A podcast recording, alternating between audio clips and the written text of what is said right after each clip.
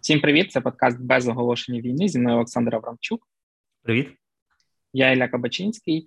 Сьогодні говоримо про Фінляндію, і не просто так. Я думаю, на початку повномасштабного вторгнення ви неодноразово чули від того самого Макрона, нашого горе, гореславного, про таку штуку, як фінляндизацію, фінський нейтралітет і так далі. Все закінчилось, звичайно, так собі, тому що Фінляндія тепер чи скоро буде членом НАТО, на відміну від України, але Тим не менше, ми сьогодні будемо говорити про фінляндизацію, пояснювати, що це таке. на думку Олександра, це те, що нам не потрібно приймати. Але мені цей випуск буде подобатися більше через інше. На мій превеликий сором, якби ви мене попросили розповісти історію Фінляндії, я вам нічого не розповів, крім е, радянсько-фінської війни, про яку я тепер говорю так, як ніби я головний експерт в ній, тому що у нас є про це подкаст. А сьогодні нам Олександр допоможе розібратися у історії Фінляндії якраз після Другої світової війни. І я думаю, в наступних випусках ми час від часу також будемо згадувати історії наших північних та західних сусідів, тому що ну надзвичайно цікаво, як ішло формування їхньої якоїсь там історії, державотворчості і так далі. Довгий ступ будемо закінчувати. Олександре, давай до нашої Фінляндії. Холодної. Ну, Фінляндія холодна, але є ще горілка Фінляндії. Я думаю, не знаю, як її не згадав. О Боже мій. Не ну, давай зразу скажемо, що, що давай зразу скажемо, що нам вона не замовляла цього випуску. Не замовляла, да.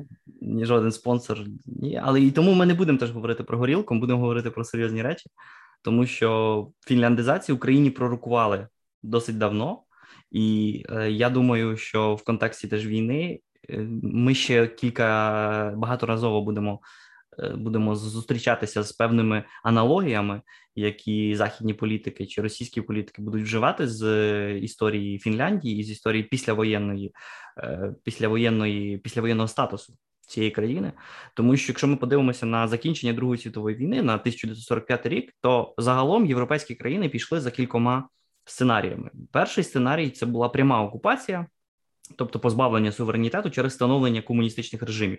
І тут ми маємо країни Варшавського договору, такі як Польща, там Румунія, е, Угорщина і так далі. Маємо Балтійські країни.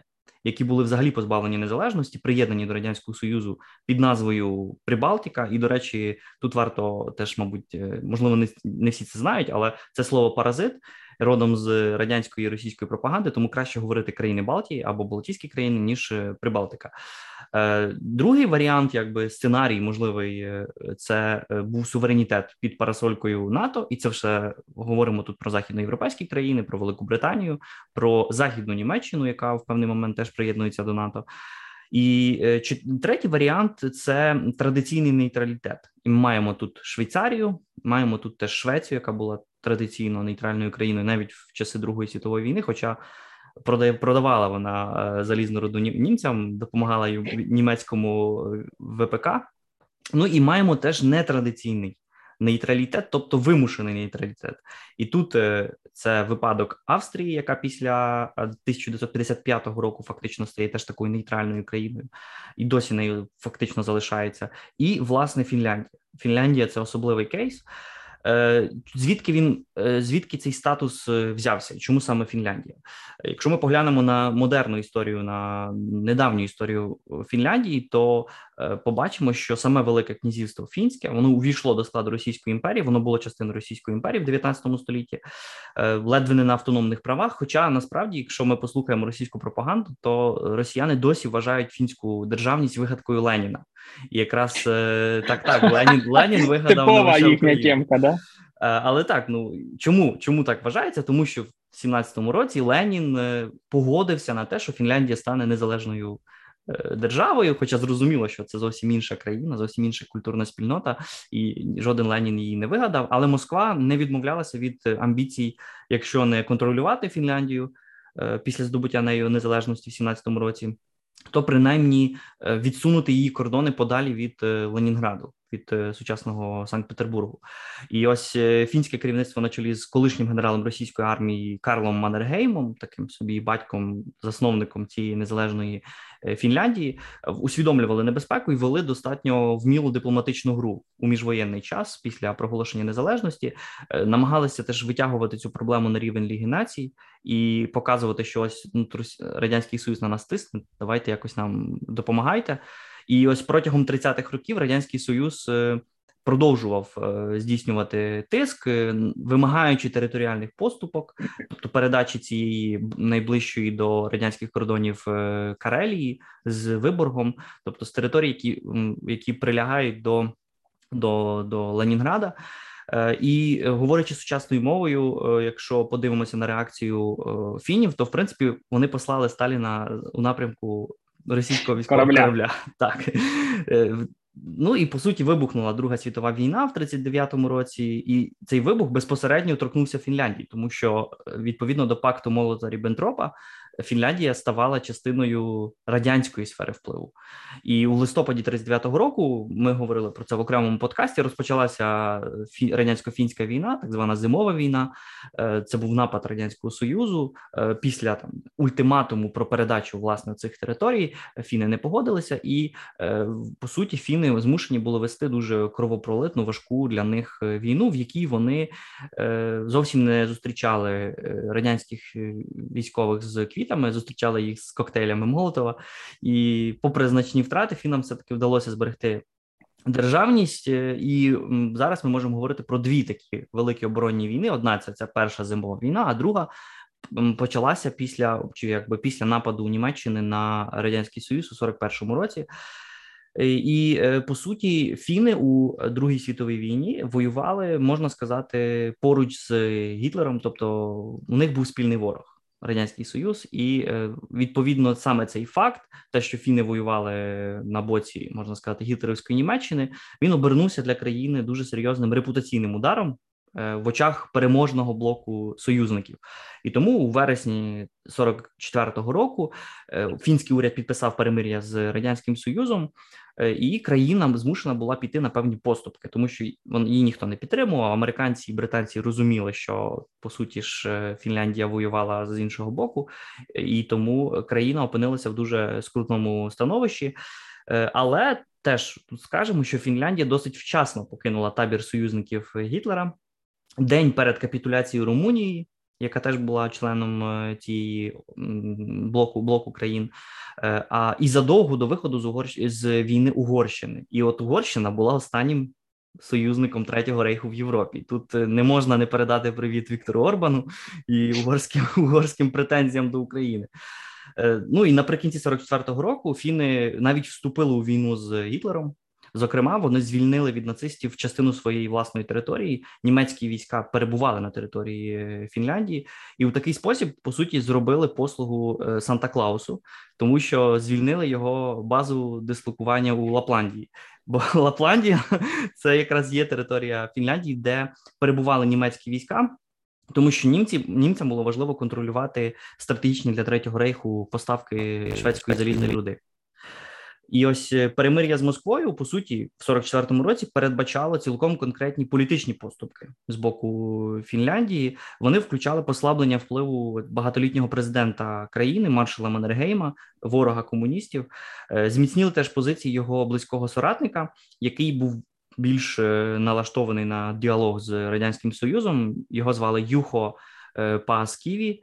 І от після 46-го року цей оцей Паасківі, Паасіківі, він обійняв посаду е, президента країни на майже десятиліття, а потім став уособленням нової політичної е, лінії країни, тобто Realpolitik, Цю стратегію продовжив його наступник Урхо Кеконен, який залишався в президентському кріслі до 81-го року. І ось власне ця лінія Паасіківі Кеконена стала синонімом фінського нейтралітету тобто вже згаданої зараз е, фінляндизації.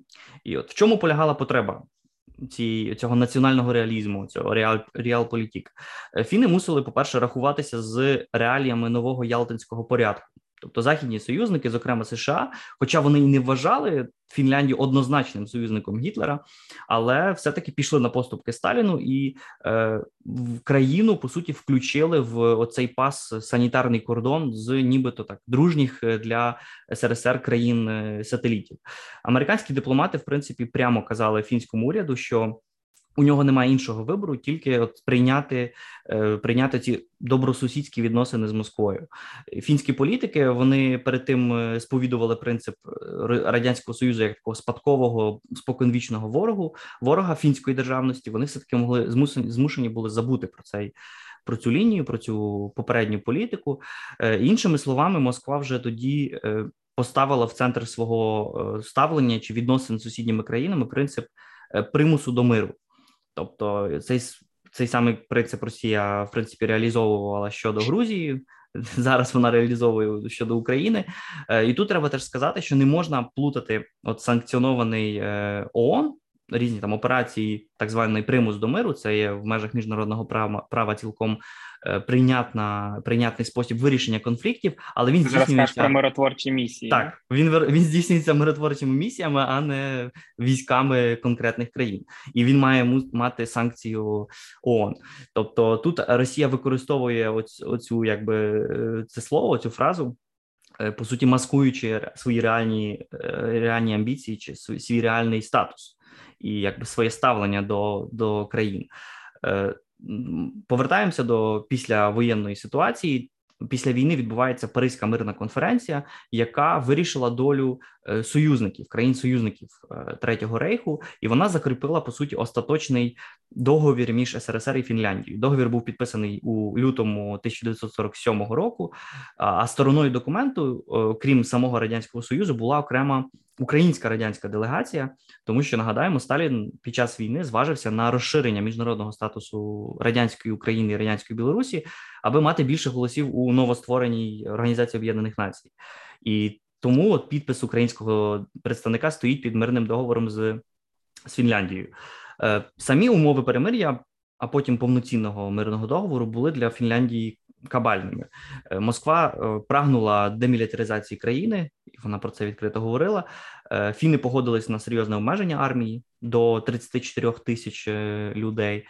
Флот теж був дуже важливий з точки зору теж стратегічного положення Фін, Фінляндії північніше фінської затоки. Е, і до максимального тонажу 10 тисяч тонн е, був обмежений, е, і були обмежені теж повітряні сили, зокрема до 60 літаків. І якраз ну, у них же ж не було вибору, по суті. Так, в них не було жодного вибору.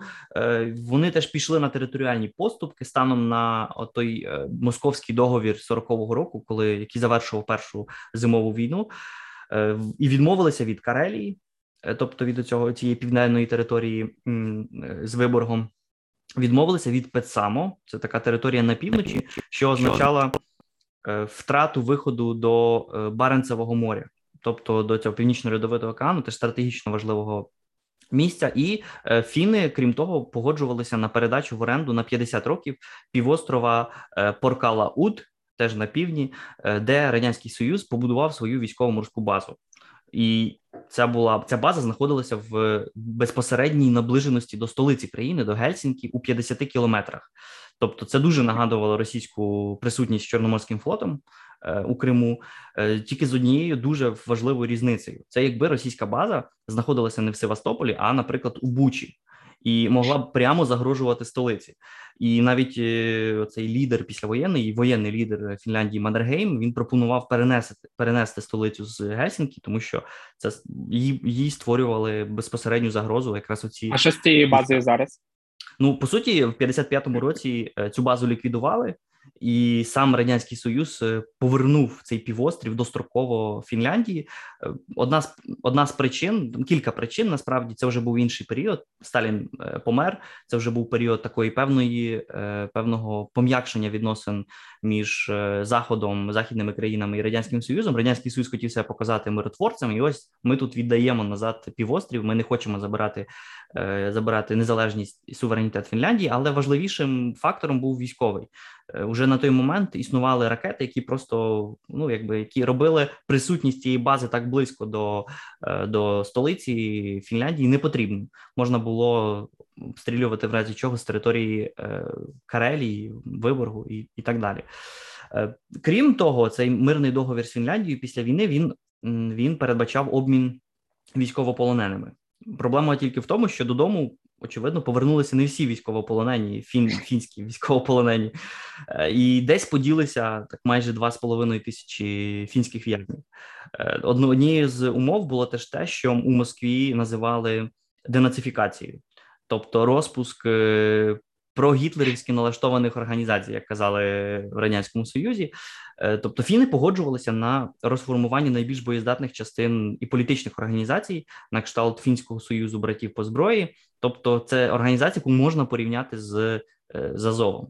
І по суті, е, теж якби зараз не я навіть читав деякі статті російських пропагандистів. Вони якоюсь мірою навіть проводять паралелі між між тим, як як виглядала ситуація Фінляндії після війни, і тим, що вони хочуть чекати від, від України. Фіни, крім того, зобов'язувалися сплатити репарації у розмірі величезної е, для розруйнованої Фінляндії суми 300 мільйонів доларів. Ця сума, в принципі, була більшою, якби британцям не вдалося домогтися і зменшення вдвічі. Е, і за реалізацією цих домовленостей наглядав призначений Москвою і союзниками, теж передусім, не тільки Москвою, Смотрящий. Він ним був близький соратник Сталіна. Е, справжній головоріз е, Андрій Жданов. Е, до речі, саме його ім'ям ім'я носив до 1989 року Маріуполь, який називався містом Жданов. Якраз самі репарації мали дуже різний характер. Тобто, фіни віддали броненосець, який у них був, передавали продукцію машинобудівної промисловості, нерухомість на своїй території. Один з фінських дипломатів і журналістів скаржився, що росіяни хочуть зірвати з нас останню сорочку. І справді е, радянський союз робив все, аби от оці елементи репараційних сплат е, поставили Фінляндію в економічну залежність після війни, і просто тим самим теж нейтралізувало е, потенційну потенційну загрозу з боку фінів. І крім того, крім цього втручання в економі- в економіку країни, е, післявоєнна союзна контрольна комісія, яка яка складалася з союзників, крім радянського союзу, очевидно, Америки і Великобританії. Вона серйозно обмежила дипломатичну діяльність фінського уряду. Було припинене повітряне сполучення з Швецією. Міністерство закордонних справ Фінляндії не могло надсилати шифровані депеші. А до підписання мирного договору в 47-му році Фінляндія не могла вести навіть нормальну дипломатію. І а ще цікаво, Фінляндія не стала членом Організації Об'єднаних Націй аж до 1955 року, коли коли їй по суті дозволили приєднатися до, до ООН. Е, під контролем комісії був створений теж трибунал, який судив так званих військових е, злочинців, тобто тих, кого радянський союз вважав е, військовими злочинцями.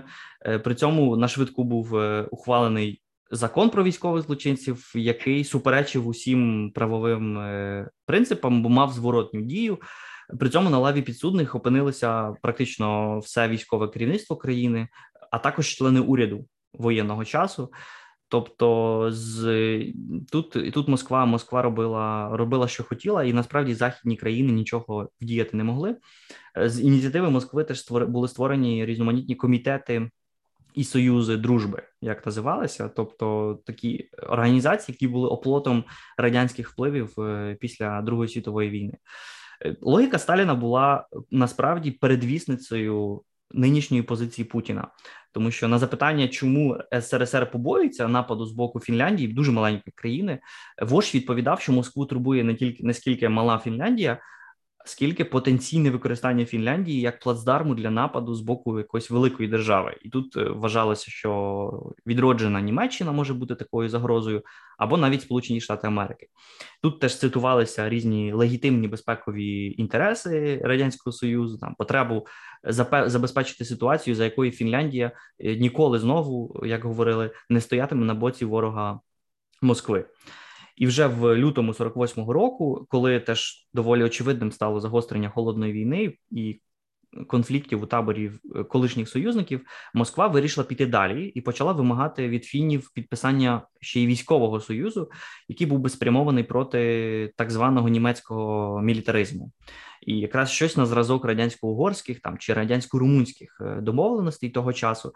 Тобто, з точки зору фінського керівництва, було зрозуміло, що Сталін е, хоче включити Фінляндію у сферу впливу десь приблизно на тих самих принципах, що і інші країни майбутнього Варшавського договору. І слухай, я тебе переб'ю. А можна можна питання? Все таки, якщо ми дивимося з цієї точки зору, ти на початку сам сказав, що Фінляндія ну воювала на стороні Гітлера. Я думаю, чи я так підозрюю, чи може це дійсно так. Вони якби хотіли відвоювати ті землі, які в них забрали під час радянсько-фінської е, війни. А от власне, можливо, ти читав, чи є є якісь дослідження, Е, якби не було радянсько-фінської війни, Фінляндія вона загалом була на чиїй стороні теоретично, типу, вона не знаю, шерила ідеї третього рейху, чи навпаки, вона була за цивілізований світ Британію і Францію, які там панували настрої. Там панували антикомуністичні настрої перед Другою світовою війною, тому що радянський союз постійно тиснув, казав, що нам треба відсунути кордон. Е, і, хоча при цьому в 30-х роках, е, попри цю різну радянську пропаганду майбутнього майбутні роки, е, не було ніякої співпраці між Фінляндією і Третім Рейхом. Тобто Фінляндія ж не була частиною, наприклад, антикомунітарнівського пакту, тобто цієї організації, яка об'єднувала ворогів радянського союзу, в тому числі Німеччину, Італію і Японію. Тобто Фінляндія не була союзником Третього рейху. Ним вона стала якби вимушено у 41-му році, е, намагаючись чи наступаючи на радянський союз в той самий момент, коли це робив е, Гітлер. А потім е, в певний момент німецькі війська опинилися на території Фінляндії, що теж сковувало будь-які якісь, якісь е, можливості, можливості для маневру, і насправді якраз присутність німецьких військ теж якоюсь мірою е, якби визначало стратегію е, політики фінського уряду під час Другої світової війни, хоча це не знімає відповідальності, наприклад, з того, що в певний момент фіни допомагали німцям, наприклад, у блокаді Ленінграду тому що по суті вони якби допомагали, допомагали е, якби придушити опір опір цього міста, і при цьому на заході теж усвідомлювали, що ну Фінляндія фіни не були нацистами. І тут не можна казати про ідеологічну співпрацю з третім рейхом, але просто реальні були такими, що мусили закривати на це очі і по суті віддати Фінляндію, е, віддати Фінляндію Сталіну. Ну слухай, якщо віддали Польщу, яка взагалі мені здається, ну не має жодних, не мала жодних, ну мала абсолютно 100% алібі. У неї, наприклад, не було навіть коаліційного чи колаборантського уряду. Бо по суті, на території всіх країн, більшості країн, були в тій чи іншій формі різні колабораційні уряди з Гітлером. Ну, наприклад, французи мали віші, там е, Норве... Норвегія мала Квіслінга, і Польща не мала свого квіслінга, вона не мала свого віші, тому що там функціонувала, по-перше, існував цей уряд е, в еміграції, потім існувала підземна держава, яка, яка здійснювала різні антинімецькі вилазки. Е, Фінляндія е, теж не була якби таким так, так такою мірою залучена в співпрацю з нацизмом, але це не заважало е, радянському союзу реалізовувати просто свої інтереси, або принаймні так, як їх бачив е, е радянський союз. І якраз у 48-му році був підписаний договір про дружбу і співпрацю, який е, був підписаний, що цікаво на інших умовах ніж схожі домовленості з іншими країнами Східної Європи, де згодом утвердилися комуністичні уряди. Тобто, е, в принципі, фінські комуністи не приховували, що вони от хотіли використати цей договір для того, аби по суті приєднати Фінляндію теж до цього е, контрольованого радянським союзом блоку, і щоб країна пішла за вже протореним східноєвропейським сценарієм. Але насправді фінське керівництво зробило все, аби не допустити реалізацію цього сценарію. Е, наприклад, в певний момент е, було була е, була зроблена певна акція, щоб поліція і решта війська перевести їх у режим посиленої готовності. Арсенали зі зброєю, які потенційно комуністи могли захопити, їх перенесли в інші місця до бомбосховищ. І фінський уряд тоді встояв у 48-му році. І Сталін, зрештою, не зважився відкрито підтримати комуністів у Фінляндії, вважаючи, мабуть, що Фінляндія також лежить в його кишені, тим паче, що от саме цей репараційний тиск був дуже серйозним. Він був навіть більшим ніж умовні репарації з боку Угорщини і е, Болгарії. Які теж були союзниками Гітлера, але насправді, так як вони були його вже новими союзниками, то на них репарації там особливо не поширювалися. А от фіни мусили платити дуже багато. І треба сказати, що вони доволі добре з тим е, справилися. Але що було ще теж дуже важливо, чому Фінляндія залишилася все таки відносно е, незалежною? Е, тому що в в країні існували дуже конкретні суспільні настрої, і тут я думаю, що Сергій Стерненко міг би пишатися е, гордим фінським народом, про який не можна було сказати, що в нього була недостатня русофобія. Там була дуже доста- достатня русофобія в хорошому значенні цього слова, тому що вони хотіли будувати незалежно від радянського союзу державу і. Тут ми бачимо тут яскраво видно, що доб, добра русофобія, здорова русофобія рятує життя і рятує незалежність країн. Е, в цей час теж доволі помітною стає вже активізація дипломатії західних країн, які після початку холодної війни уважно спостерігали, що відбудеться з Фінляндією, бо Фінляндія по суті лавірувала між е, нейтралітетом і залежністю від Москви. Е, радянське посольство при цьому з занепокоєнням доповідало Сталіну, що Фінляндія підписала безвіз з Швецією і Норвегією, і от якраз можна побачити, що безвіз ще тоді е, не подобався Москві. Е, теж посольство доповідало про рекордну кількість е, туристів після війни з боку різних скандинавських країн. Взагалі, СРСР турбувало покращення фінсько-американських відносин, і, хоча Фінляндія офіційно не приєдналася до плану маршала, зокрема через свій нейтралітет, протягом 48 і 49 років Е, Сполучені Штати надали невеликі кредити на відбудову країни. Е, в принципі, Вашингтон робив все це маленькими кроками, аби не провокувати Кремль. У 49-му році створюється НАТО. До, до НАТО приєдналися північно північноєвропейські країни, як Ісландія, Данія і Норвегія.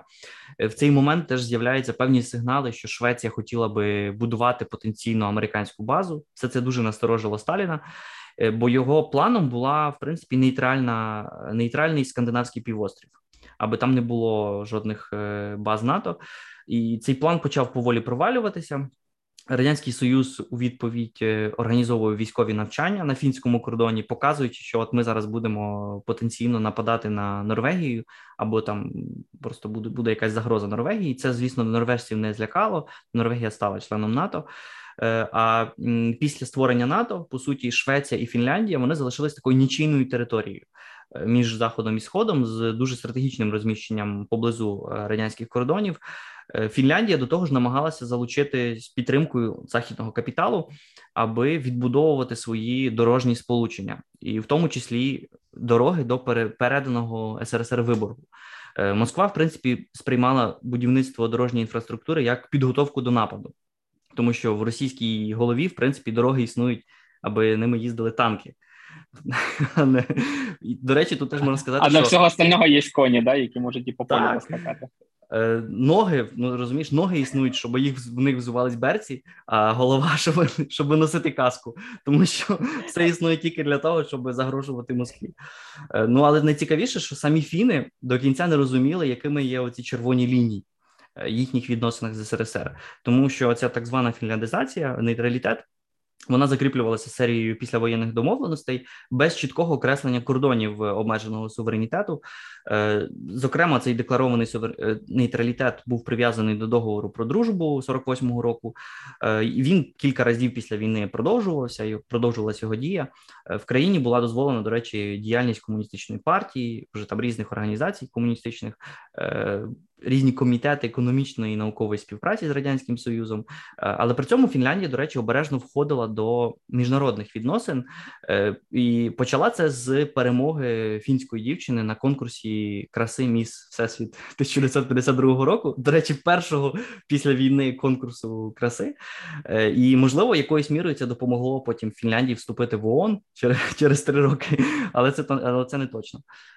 Тоді ж Фінляндія, врешті, розрахувалася з радянським союзом щодо репарацій, і до речі, зробила це першою з усіх країн, які зазнали поразки. Тут фіни, в принципі, намагалися не бути залежними економічно від е, Слухай, дуже швидко віддали 300 мільйонів. Ну вони дуже багато вкалували після війни. Відбудовували країну. Це теж маленька країна, в принципі, яка мала, е, скажімо так, вона зробила великий стрибок після Другої світової війни, в тому числі завдяки вигідному ну відносно вигідному е, положенню торгівельному. Вона могла торгувати собі з радянським союзом, і вона, в принципі, торгувала з радянським союзом після війни. Хоча, е, якщо подивитися на економічні показники рівня цього цієї торгівлі, то там це була десь третина всього експорту лише до радянського союзу. Решта, все таки, здебільшого Фінляндія намагалась бути частиною цього західного економічного світу. Е, і сам нейтралітет Фінляндії тримався на трьох важливих китах. Е, визнання його іноземними державами, зокрема не лише радянським союзом, але й Америкою, і і всі це шанували і вважали, що так повинно бути. Другим це те, що саме фінське суспільство було на, на це готове, і третій це те, що були достатні ресурси для оборони в умовах нейтралітету.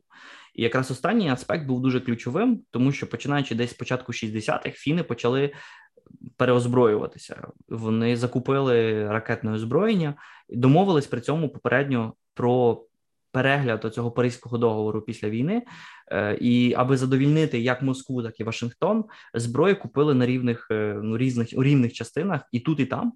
І передусім е, купували її в Великобританії, що теж якоюсь мірою могло переконати переконати Москву, що ну, це це якось безпечніше. При цьому існувало якби загальне шанування нейтралітету Фінляндії у військовому плані, тобто жодного НАТО. Але Фінляндія прагнула поглиблювати економічні відносини з сусідніми скандинавськими країнами. І наприкінці 60-х е, на столі лежав навіть проект створення спільноти Нордек. Е, в останній момент правда е, цю ініціативу зруйнував вступ до європейського економічного співтовариства для Норвегії і Данії, які довгий час не приймалися до ЄС але е, після відходу Деголя, який був противником вступу інших країн з півночі, все-таки їм їх прийняли. І самим європейським економічним співтовариством Фінляндія мала доволі теж складну історію взаємин, тому що фіни боялися розгнівати своїх східних друзів. Е, і на всякий випадок правда підписали з ЄС е, торгівельну угоду. Е, при цьому цей нейтральний статус Фінляндії дозволяв їй виступати посередником між країнами е, НАТО і країнами Варшавського договору. І, зокрема, у момент розрядки протягом 70-х років е, саме в Гельсінській в Гельсінкі відбувалися різні домовленості щодо покращення відносин між сходом і заходом. І в 75-му році там підписали заключний акт наради з безпеки і співпраці в Європі. Тобто була заснована організація, яка зараз має назву ОБСЄ, саме е, в в Гельсінкі. До речі, цей заключний акт. Е, він, крім всього іншого, крім там різних прав людей, людини і так далі, він закріплював теж непорушність повоєнних кордонів у Європі. Якраз українська дипломатія е, нині опирається на цей принцип, вимагаючи вимагаючи західну спільноту реагувати на порушення Росією міжнародного права і анексію Криму і окупацію частини Донбасу. Е, в кінцеву фазу існування СРСР Фінляндія почала розуміла, що вже радянський союз ослаб, і хотіла переглядати умови договору про дружбу 48-го е, року, зокрема щодо обмеження військового потенціалу. Е, після 91-го року Фінляндія теж почала перемовини щодо вступу до ЄС. І вже вступила в Європейський Союз у 95-му році, але при цьому вона зберігала вірність нейтралітету у військово-політичному плані і не збиралася вступати до НАТО аж до моменту, коли у лютому цього року загроза від Росії не стала очевидною, і по суті змінилися теж е, змінилися настрої самих фінів щодо вступу до північно-атлантичного альянсу. Довгий час треба теж сказати, оця фінська модель вважалася ефективною формою мирного співіснування, причому вважалася як країнами західного світу, так і самою Росією. Сам термін фінляндизація він потрапив до західної дискусії в 50-ті роки на фоні врегулювання статусу Австрії, яка стала нейтральною, і статусу Західного Берліна. І тоді вважалося, що от якщо ми, якщо захід, якщо і радянський союз і Америка погодяться на статус Берліна як такого собі нейтрального е, з точки зору теж розміщення зброї, то вдасться якось врегулювати німецьке питання. Е, По справжньому ж популярність терміну фінляндизація прийшла на кінець 60-х, початок 70-х. Це було пов'язано з новою східною політикою Німеччини, яка західної Німеччини, яка намагалася теж налагодити свої відносини з Москвою. Почала тоді, до речі, закуповувати вперше газ від е, від радянського союзу. Тобто це був період розрядки, і західні європейці згадали тоді про Фінляндію е, і її досвід, е, і оцей вирваний теж з контексту повоєнного контексту досвід Фінляндії намагалися прикласти до, до тієї чи іншої території в світі, в тому числі в третьому світі. Були після після 91-го року, коли Україна здобула незалежність, заклики про фінляндизацію України теж лунали і доволі активно. Нагадаємо, тоді ж не існувало чіткого міжнародного консенсусу щодо можливості вступу України до НАТО. А зрештою, українці самі не мали всередині країни ніякого консенсусу щодо цього питання, і тому багато західних аналітиків і політиків вважали нейтралітет для України єдиним можливим варіантом вирішення безпекових е, питань. Ну і в лютому 22-го року, напередодні початку широкомасштабної війни, до Києва приїхав Еммануель е, Макрон.